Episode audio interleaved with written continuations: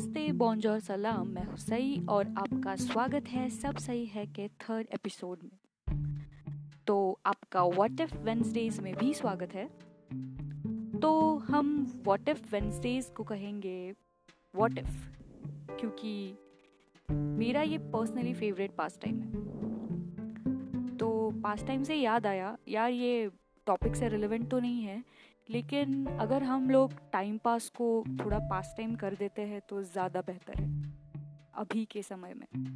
कि time pass is कि आप अनप्रोडक्टिवली वो टाइम पास करने की कोशिश करते हैं, और पास टाइम इज़ कि आप उसी जो टाइम मिलता है आपको, उसमें आपको जो भी चीज़ पसंद आती है, चाहे वो राइटिंग हो, चाहे वो ड्राइंग हो, या फिर कोई सॉन्ग्स हो, वो आप परफॉर्म करते हैं या फिर सुनते हैं, या फिर जो भी हो आपकी हॉबी पसंदीदा वो करते हैं आपके पास टाइम में।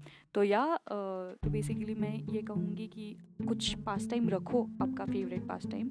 तो वैसे ही मेरा फेवरेट पास टाइम है कि कुछ भी गूगल अप करना कि व्हाट इफ ये क्या होता है, व्हाट इफ वो क्या होता है।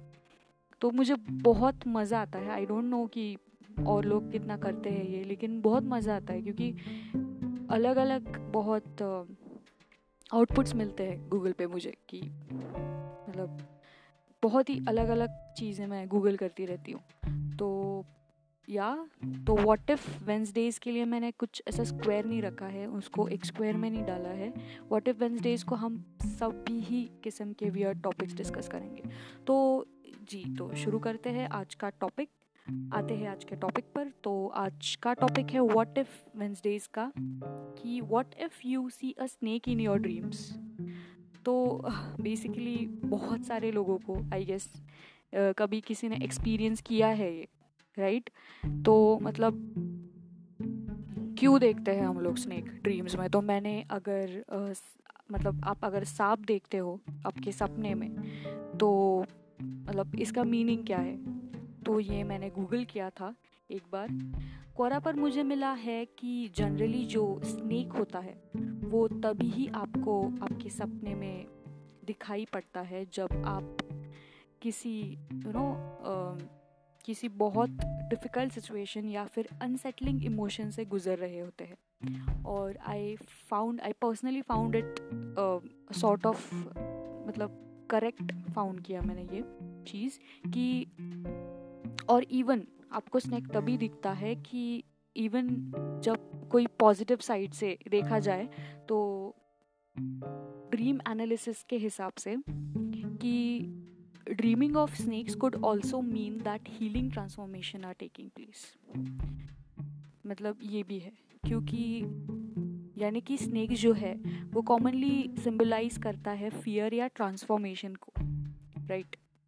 तो या अगर आप करते हैं कोई स्नेक ड्रीम, तो आप किसी से नोइंग या अननोइंगली डर रहे हो, या फिर ये फोर वार्निंग चेंजेस है जो आपकी लाइफ में होने वाले हैं।